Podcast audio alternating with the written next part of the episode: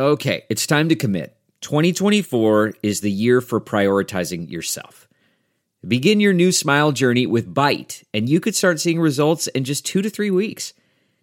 Just order your at-home impression kit today for only fourteen dollars and ninety-five cents at Byte dot com. Bite clear liners are doctor-directed and delivered to your door. Treatment costs thousands less than braces, plus they offer financing options, accept eligible insurance, and you could pay with your H S A, F S A.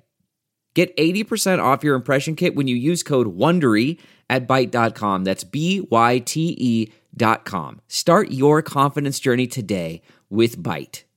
All right, welcome to episode six of Living Your Life with Leanne Lang, the podcast brought to you by Extension Marketing. For more information, you can check out extension marketing dot com. So serving his third term as mayor of our nation's capital, Jim Watson has been an integral part of our city's growth and its ongoing projects and a really incredibly bright future.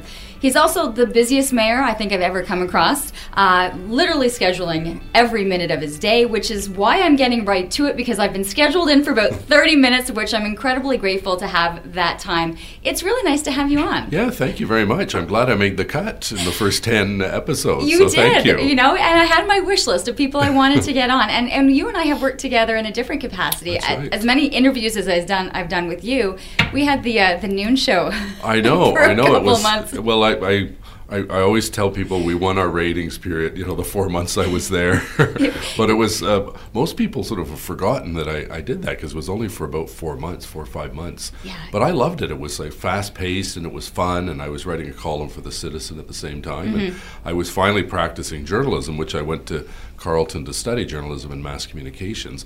And uh, I had that brief four-month uh, interlude of uh, journalism, and then I got called back got into pulled politics. Back in, yeah. Which I really think is, is your love, it's your passion. And did you always really think you'd end up being where you are right now? Not at all, because I grew up in a small ta- town in Quebec called La Chute, and um, you know, it was a town of eight thousand people. Uh, you know, I think about uh, seven thousand were Francophone, one thousand Anglophone. And uh, then my father was transferred a lot, and I moved to Montreal and Toronto and Sarnia. And uh, I always wanted to be a journalist. Uh, no I, idea that I would end up being mayor of our nation's capital. It's sort of a bit surreal. Uh, a mayor in such a, you know, I'm I'm a big fan. So, you know, I just think of, of what you've done and the length, and, and I think the popularity of you has been something that's been uh, something I've admired. But I want to go back still, because you talked about La Chute. I actually see the signs for La Chute, Quebec, as I'm on my way up to uh, to Tremblant. Yeah. Uh, and so I'm asking, you know, when you talk about such a small town, what did you do as a kid? Like, what kept you busy during those um, years? Yeah, I guess, you know, growing up I had this uh, fascination with printing presses, and I actually bought a small printing press and put it in my parents' basement, and I uh, went around store to store to sell them business cards and envelopes and stationery. So that was my sort of, uh, you know, uh, kick at being an entrepreneur. And uh, I, you know, I, I still, I'm still looking for a, a letter press, printing press. I want to get another one, and because it's a great hobby. It's a, a beautiful art, and there's there are very few of them left. Right, and there's very few artifacts. You have a collection in your office, though. I've seen your actual posts lately. You keep posting things about things you find in your office. Yeah, yeah, that was Patrick from one of yeah. our uh, summer students. Um, we decided to, you know, uh, let people know there's some really interesting, quirky things in the office. You know, everything from mm-hmm. an uh, old parking meter to a dragon's head from the Dragon Boat Festival to, you know, picture of me with a panda and, and panda cub in, in Beijing. And so we, I think we did fifteen different neat things in the office, and, and sent it out through social mm-hmm. media, and uh, we got some good reaction. I think so. I, I, it's nice when you let people in on what happens behind closed doors, or what exactly. Most people aren't getting into that office, right? Yeah, yeah. We, you know, we try to make it accessible. I bring a lot of s- school students, counselors bring their their uh, schools uh, through, and one of the stops is the mayor's office, and I get a little Uh, song and dance about what goes on, and people are sort of interested by different things. Like, you know, uh, parents will be accompanying the kids, and they'll see a picture of me with Paul McCartney. Their kids won't know who Paul McCartney is, but oh wow, you got to meet one of the Beatles, you know. And and then others will be fascinated with, you know, I have a Juno Award in my office that we were given to because we hosted mm-hmm. the Junos in twenty seventeen. So it's um, you know, it, it's almost a bit like a museum, you know, of knickknacks and Uh, bric-a-bats and things like but that. But it's a reflection of where you've been, or who's been yep. to the city, and who you've met. And it's almost a reflection, when you look at the eclectic, the, how eclectic it is, of what your days and what your weekends are really like. I often have joked, you know, when I've seen you at galas or at an event, that it could be the, the tenth of fourteen events that you have, or the third of twelve that day. what is that? I don't think people can really process what it's like to have everything scheduled and to be that accessible and at everything all the time. Well, last year, uh, Leanne, we got about, I think, five thousand invitations in the office, and I was able to accept, I think, twenty-two or twenty-three hundred of them, and then our two deputy mayors, Bob Manette and Mark Taylor, uh, helped with others, and some we just can't go to or just doesn't make sense to go to. And, uh, you know, I remind people that there used to be ten mayors, you know, before amalgamation, right. It was the mayor of Nepean and the mayor, right. mayor of Kanata. So uh, there's now one mayor. I'm not asking for sympathy or, you know, a, a, a shoulder to cry on, but, you know, all of those same communities uh, have events, you know. I said we, we amalgamated the cities, but not the Santa parades, you know. Everyone still has a Santa parade, Manitic and Osgood and, and, Cum- and Orleans and so on. But, you know, and, and I get criticized from time to time by people who say, oh, you know, he's just out there, you know, clipping ribbons and, you know, handing out plaques and so on. But I think, you know, you should spend half your time at City Hall and half the time in the community. I think that's a good balance. You know, you, if you stay at City Hall all the time, it's almost like if you worked at a doctor's office, you'd think everyone is sick mm. in the whole city because they're they're coming to your office because they're sick. You'd almost think that, you know, everyone's angry about everything at City Hall because people coming are usually coming to oppose something or they're, they're against something. And I think it's not always reflective of what's going on in the real world out there. You know, what, what we think might be a big deal at City Hall isn't even resonating out in the community and, and vice versa. So I, I find it's a great way to ground myself into what's really going on in the community. And I I try to spend, you know, time in the East End, West End, South End, Central Core, uh, rural communities. You know, yesterday I was in Sarsfield and uh, Navan. Uh, you know, two two days before I was in Osgood uh, or Metcalf like, for a, a, a Irish tea. Like we see that, and we see how busy you actually are, and so I look at it, and, and I was, you know, very honest in my burnout, or kind of going, I, I haven't slept in ten years. You know, how how do you? And and I look at you, and you know, you you've kind of kept it. kept fit, you kind of, you're still up and, and moving. Like, how do you physically kind of keep up with this pace? Well, you know, I, I haven't really thought about that because it, I've sort of lived that life for, for a fairly long mm-hmm. time. Like when I was, you know, as a minister and an M P P, and you're living in two cities, Toronto and Ottawa, and then I was mayor before that, and then I was president of the Canadian Tourism Commission, and I was traveling mostly international. So I've never, I've always wanted jobs that keep me busy. I'd, I'd be bored to death if there wasn't enough work to do in, in uh, an average day.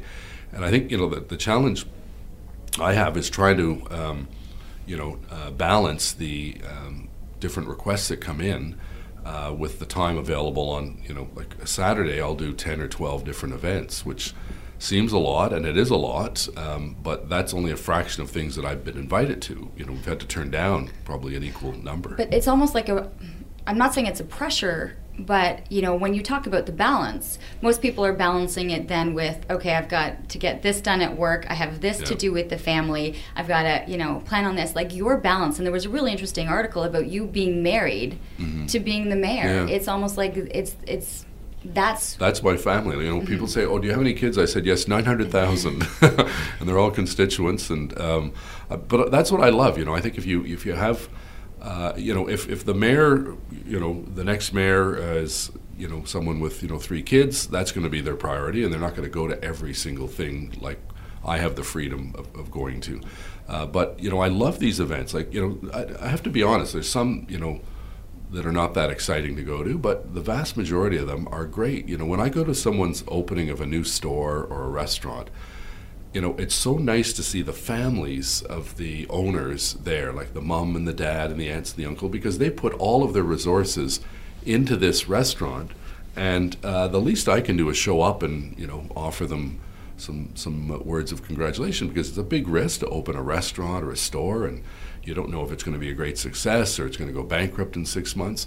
And so I think it's important that mayors and councillors and M Ps and so on show up at these events to encourage the uh, the growth of jobs and, and uh, creating some economic uh, wealth uh, for them and for their community as well. You've talked about, you know, people taking risks and, and being and doing something that they're passionate about or opening up a family business and so forth.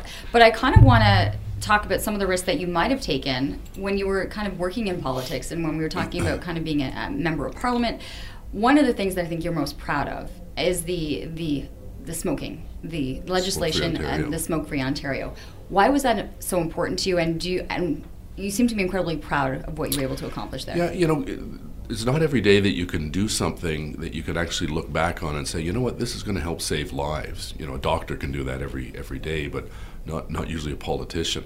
And uh, this was a, a great uh, piece of legislation that found its roots actually here in Ottawa at the Newport Restaurant mm-hmm. with uh, this wonderful Mo. woman, uh, well, Mo, yeah. of course, but, but his wait, one of his great waitresses, um, Heather Crow.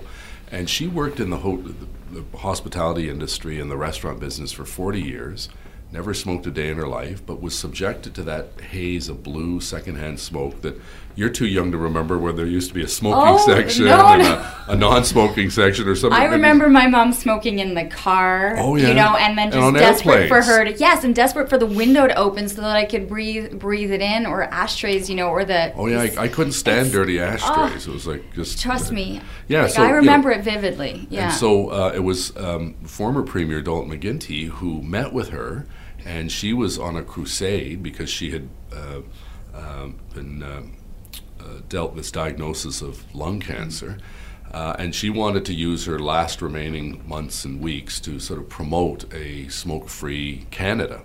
And so she was going to meet all the different premiers and, and so on, as many as she could get in to see. And she saw Dalton, and he was impressed with the work that she had done. Ottawa was actually, the city of Ottawa was a step ahead because they brought in their own a ban of smoking in restaurants, and that was a huge battle. You know, the bar owners, this mm-hmm. is going to be the end of civilization, the, you know, the sky is falling and everything else. It proved not to be the case, or, you know, more bars open today than there w- there was when this act came in ten years ago. And it really, it was meant to protect the employers, uh, or the employees of the establishment who didn't have a choice. They had to go in and work in this terrible environment where your clothes stank and your Your, uh, you, you know, your breathing in, your eyes were watery, and so on. And so when that, that came in, it was, I guess, a little over ten years ago, I was the Minister of Health Promotion, and uh, there was a lot of anger. You know, I had people, you know, calling and yelling that they were from legions, you know, it's going to kill the legion, and we fought for our country. Why, you know, I said, you didn't fight to sort of, you know, allow smoking in a in a, a building. And so, you know, we stood our ground, and I think most people today would realize, you know, it was the right thing to do. You shouldn't be in a you know, this odd situation where you're in a smoking section right next to the non-smoking section, and there's not even a curtain s- separating it. It was sort of bizarre and silly. But it, it almost seemed to be the domino effect, because from that it established, you know, it wasn't just into restaurants. It, it, it, it trickled down into so many other avenues. And I think when you look at the children now who are benefiting from it, they, they have no... as. They have no concept of what it's like to go in and ask for a in the smoking section, yeah, well, or I, I be remember, in an airplane, or any of those things. Yeah, well, I remember telling my nieces uh, at the time, I said, you know, you used to be able to smoke in an airplane, and they thought I was crazy, like with three heads. What, you'd smoke in an airplane? There's all this jet fuel? Like, that doesn't make any sense. But you could, and you had this section, and it was like a little curtain. But, you know, it was, I think, you know... Um, anytime you're doing anything new, I've, I've found in politics that people just don't generally like change. You know, there's reluctance to sort of change. You know, if a, a new building is being built in their neighborhood, or, or uh, you know, a new decision on a smoking policy or tax policy or O C Transpo. There's generally uh, human nature is, you know, I don't, I like everything the way it is. And every once in a while, as a politician or as a leader, you've got to sort of step up to the front of the parade. Excuse me. And, you know, try to explain, you know, uh, to the constituents, this is actually a really good idea. And uh, nine times out of ten, you know, uh, people uh, begrudgingly will accept the fact that, you know what, this isn't so bad. A good example is Lan- Lansdowne. You know, Lansdowne for years was a dump. Cruddy old buildings, you know, asphalt uh, torn up, a whole section of parking. And, uh, you know, we, we worked to put together a deal that really has revitalized Lansdowne. There's green space, there's trees, there's a children's garden, there's an apple orchard, there's skateboard park, there's, you know, the horticulture building, uh, Aberdeen Pavilion Farmers Market, shops, restaurants, sporting I events. I love it down there. And it's I great. love that I have, when people come in from out of town, I have a place to kind of show them to yeah. say, no, we're cool. Like, yeah. we're not the boring yeah. city, you know, and, and I think that was... a great thing, and I think people have celebrated that there's somewhere to go. Yeah, and, and you know, I've run into people who were dead set against it, friends of Lansdowne, shopping at Lansdowne, and I said, I'm not taking a picture of you, and we laugh about it, but you know, I, I respect the fact that they had a difference of mm-hmm. opinion at the time, but This podcast is brought to you by Extension Marketing. They are a new breed of marketing agency that acts as your virtual marketing department, designing and implementing cost-effective marketing strategies that will grow your business. I can speak to this personally, as I've been using the Extension Marketing team to help me launch and grow my business. Founder Pat Whalen has been a lifesaver for me, a genuine coach guiding me along the way into uncharted territory. Tell them you're a friend of the show and receive a free one-hour consultation. Check them out at extension marketing dot com. You can't be in politics a weeping willow, just sort of, you know, flopping back and forth depending on where the wind's blowing. If you believe in the project, you got to move forward and and implement it, as opposed to simply saying, well, you know, this is going to be too tough, too many people are angry and there's shouting at town hall meetings and so on. But, you know, I've recognized and I've heard, like, when you've done your homework, you know what people are saying, you know who's supporting what, you know which politicians are supporting what or what they've said, and, and that's been said, like, you know, so I look at you, I hope you don't mind, just because I'm coming from the athletic background or yes. the sports background. And I'm I'm the non-athletic background. I know you, I know you are. Although ironically, I was the sports minister. This is like, because well, health promotion. Right, and I want to get into and what people, you've been able to offer athletes as well, especially with the carding system in, in Ontario. But when I was looking at what you do and your preparation, when you're studying opponents or, you know, bills or anything that has to kind of go forward, do you look at it or do you train f- for it? Like an athlete, like that you that you have to train, that you have to know, and that you have to practice? Or do you look at it more like a like a, a coach, that you're having to call the yeah. shots? Or, like, where do you find the training for what it is that you do best explained? Uh, that, that's a good question. I've, I've never been asked that before, because I think it, a lot of it is it comes sort of second nature now, since I've been in politics for a number of years. Uh, you know, my view is always be prepared, you know, with your facts. And, you know, at the end of the day, good facts will win the argument, I think. Um, but you also have to develop a thick skin, because, you know, there's, particularly now with social media, the, the anonymity of attacks. You know, I'm actually pretty lucky. Some of the stuff I see, um, uh, you know, every once in a while I'll, I'll, I'll be at an event with Catherine McKenna, the Environment mm-hmm. Minister. And I think she's great. She's a real pleasure to work with. And, uh, you know, she and I will be in an event and, you know, we'll tweet a picture or something. And then the, the vitriolic comments about her, you know, and the, this crazy, you know, conservative M P that called her climate Barbie and, you know, degrading uh, the, the position and the individual. Um, I've been lucky, you know, most of my um, people, you know, that attack me or, you know, you sort of turn the other cheek, or if they use foul language, I just block mm-hmm. them, you know. But Uh, the problem today, you know, social media is a blessing and a curse for politicians. On the one hand, it's great, you can reach out to your hundred and I think I have one hundred forty thousand followers now, uh, and that's great. But at the same time, there are all these trolls that sort of, you know, try to, you know, get under your skin. So you have to develop a thick skin. You have to be prepared when you go in for an argument or a debate, whether it's at Queen's Park or City Council or wherever, and. Um, At the end of the day, particularly at the city, because it's not a party system, once that issue is over, leave it behind. You know, if you lost, you, you lost. Yeah, you have to. It's, like it's a, hard. Like I find it hard you, because I, I like to win yeah. everything, and I'm competitive. It's game that day way. For you most of the time. Yeah, yeah, mm-hmm. it is. And uh, you know, at the end of the day, though, um, you know, uh, I think life is too short to sort of hold grudges and, you know, be.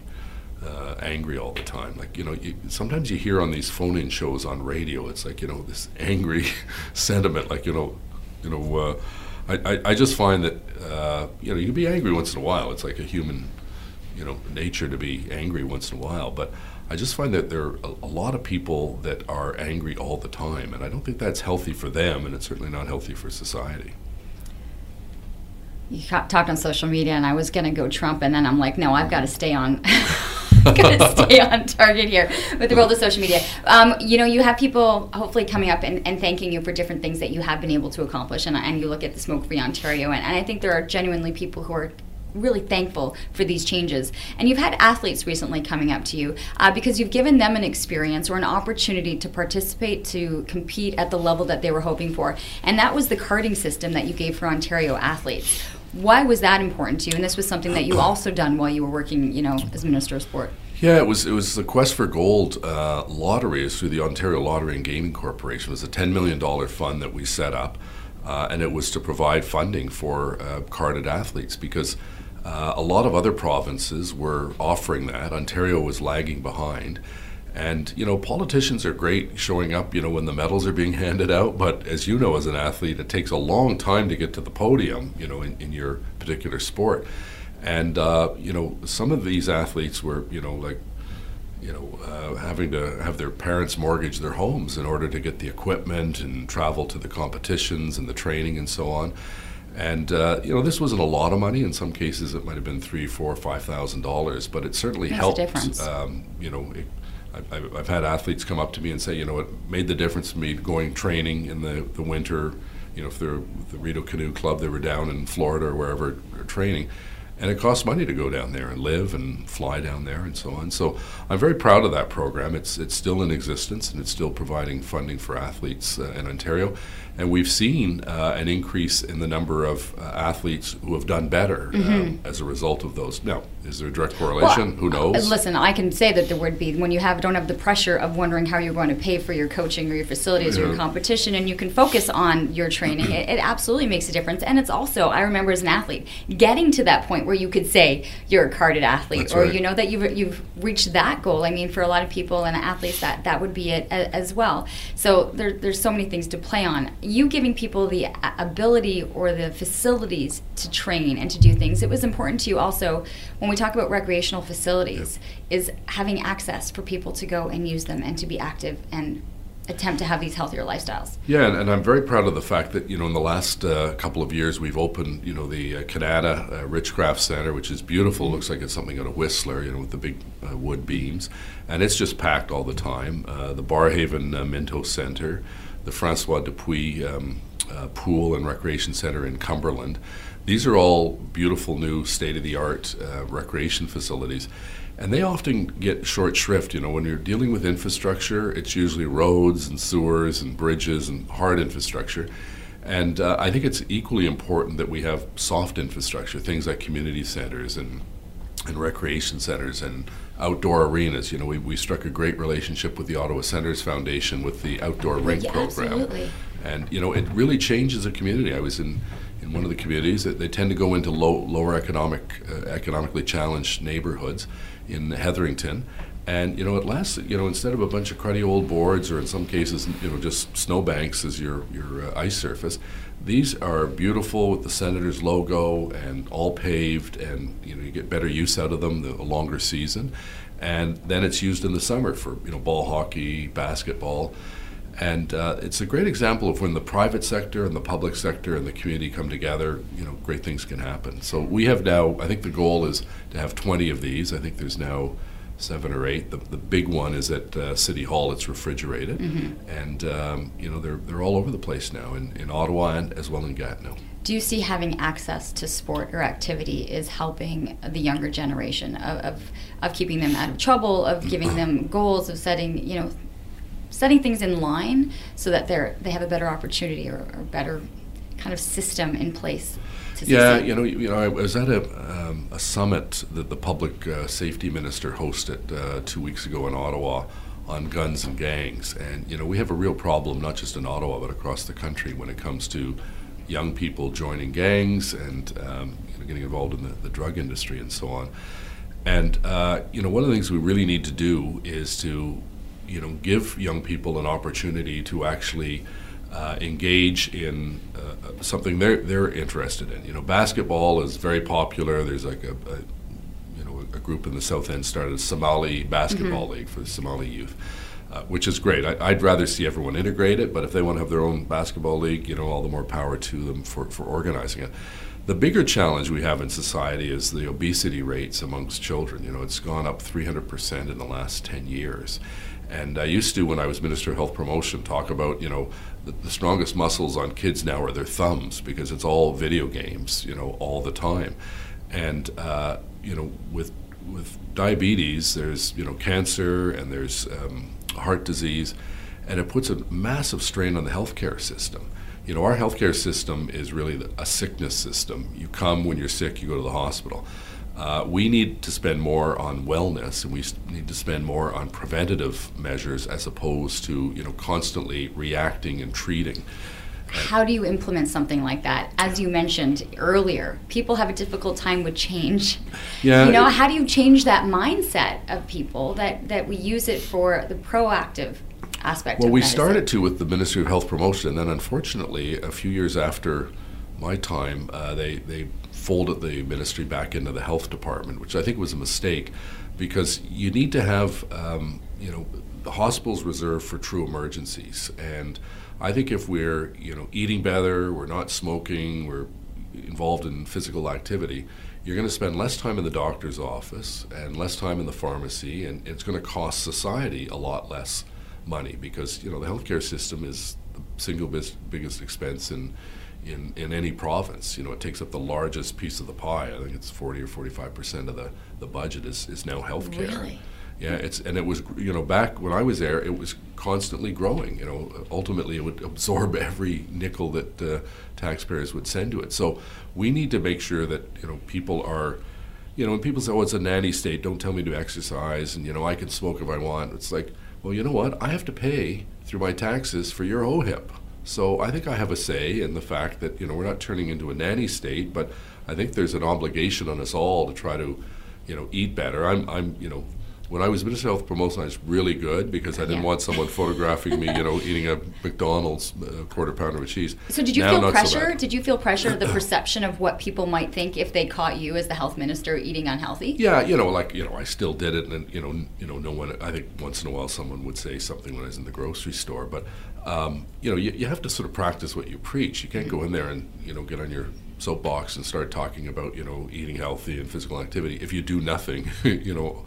Uh, along those lines. So I actually, for that two years, I think it was the healthiest uh, time did of my life. Did you feel better during that time? Like, uh, I did, say, I did, like, yeah, I did, and, and it's, you know, it's it's given me sort of reason, you know, my, my staff will laugh at me because they know of all the food, the, the junk food that I uh, have, including stopping last night on the way home at Susie Q Donuts oh, for two donuts. You like those, don't you? Do, yeah. It's not the first time I've heard you talk no, about them. No, no, they're, they're yeah. very good. I, I should have a share in the company, I think. So, you know, look, at, you can't be holier than thou and purer than pure. Like, you know, people are going to have French fries and poutine and everything else. But, you know, I have to sort of, you know, do a better job of balancing my diet out, because Uh, you know, I have sleep apnea, which adds to, you know, one of the challenges. You know, people, you know, I, I often get a kick out of people saying, oh, you ne- you must never sleep. And I said, yeah, it's true, I, I do never sleep, you know, and, and you end up with, uh, I've tried the mass and so on, it, it, none of them work for me. Um, and with sleep apnea, you know, it tires you down, and then your immune system is, is weaker. So I, like, you know, for, uh, in the winter, I have like a nonstop cold. You know, mm-hmm. I'm always like sniffing and, you know, sneezing and so on. So I have to do a better job, uh, but, you know, at least in from a public policy point of view, I can, you know, put my efforts to opening these rec centers to give people a fighting chance to go to a really good uh, center that has a fitness room, and it's very modestly priced. Mm-hmm. No, you've been able to do that. I mean, keeping it, the, the, the access fees yeah. uh, are, are to a place where people can actually go and, and be able to do that. All right, I just have a couple more minutes, so just things that I have noticed and, yeah. and things that I admire. When you're going to all of these events, you honestly can look a person in the eye and say their name and then ask them, you know, how their spouse is doing or how their kids are. How is how did you train for that? You remember people's faces, their names, what they do. Like, is that just Not a natural time, though, talent? But or I, I have watched you in action. You're very good. Like, I'm wondering, can people train to be able to do yeah. that? Or I love name tags. I think that's uh, they should be legislated for all events for politicians. Um, you know what? It's funny because sometimes I will, you know, remember someone that I met like ten years ago, and then, you know, someone will come up to me and I'll say, oh, very nice to meet you. Well, we met two weeks ago. So, you know, I'm I'm sort of hit and miss. I'm I think after a while you you, you know you you get to see a lot of the, the same people mm-hmm. at different events. You know, like I jokingly said, you know, Ottawa's a population of five hundred. We're always at the same thing, the snowsuit fun and this mm-hmm. and that.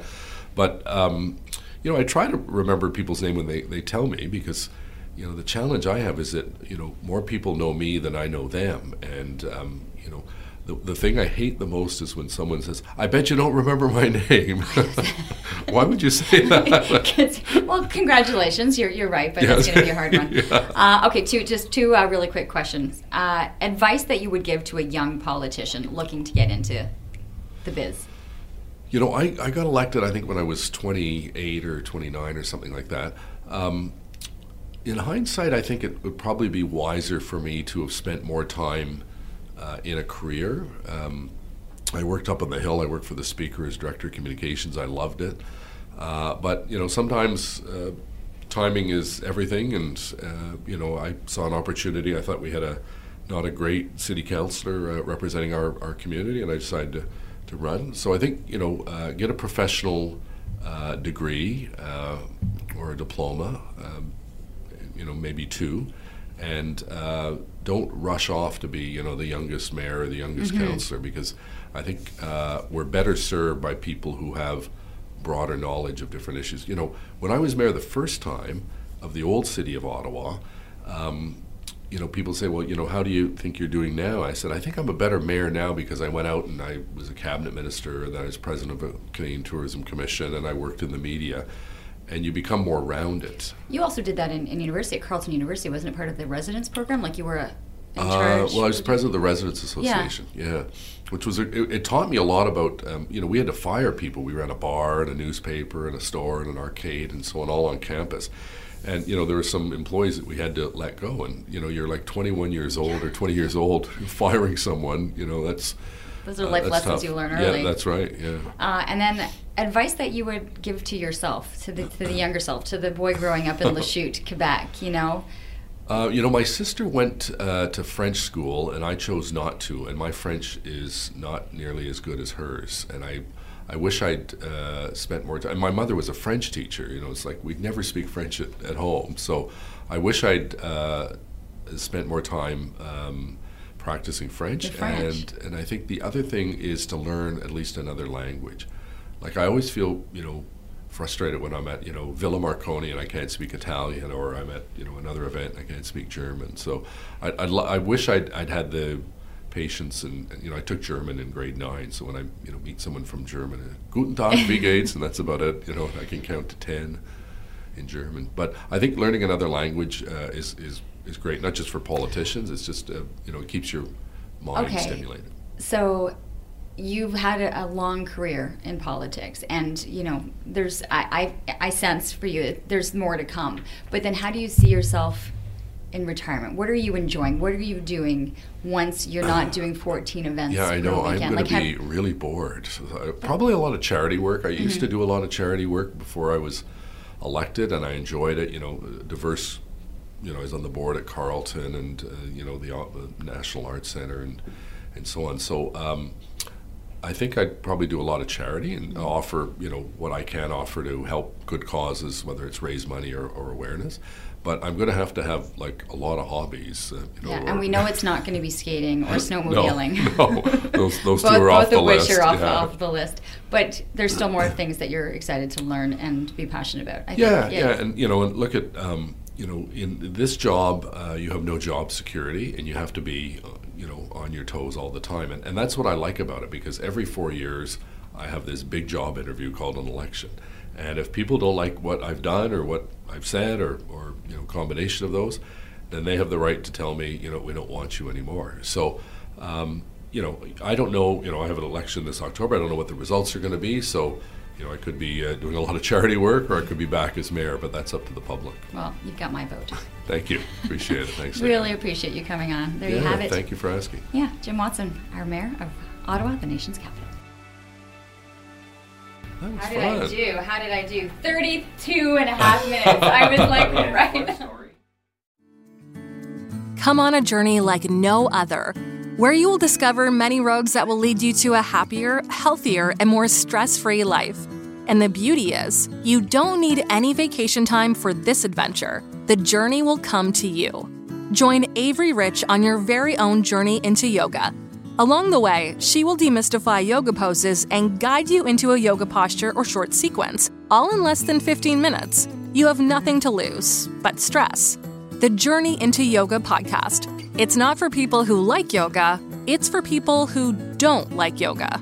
Follow or subscribe on Apple Podcasts, Spotify, Amazon Music, or at avery rich dot com.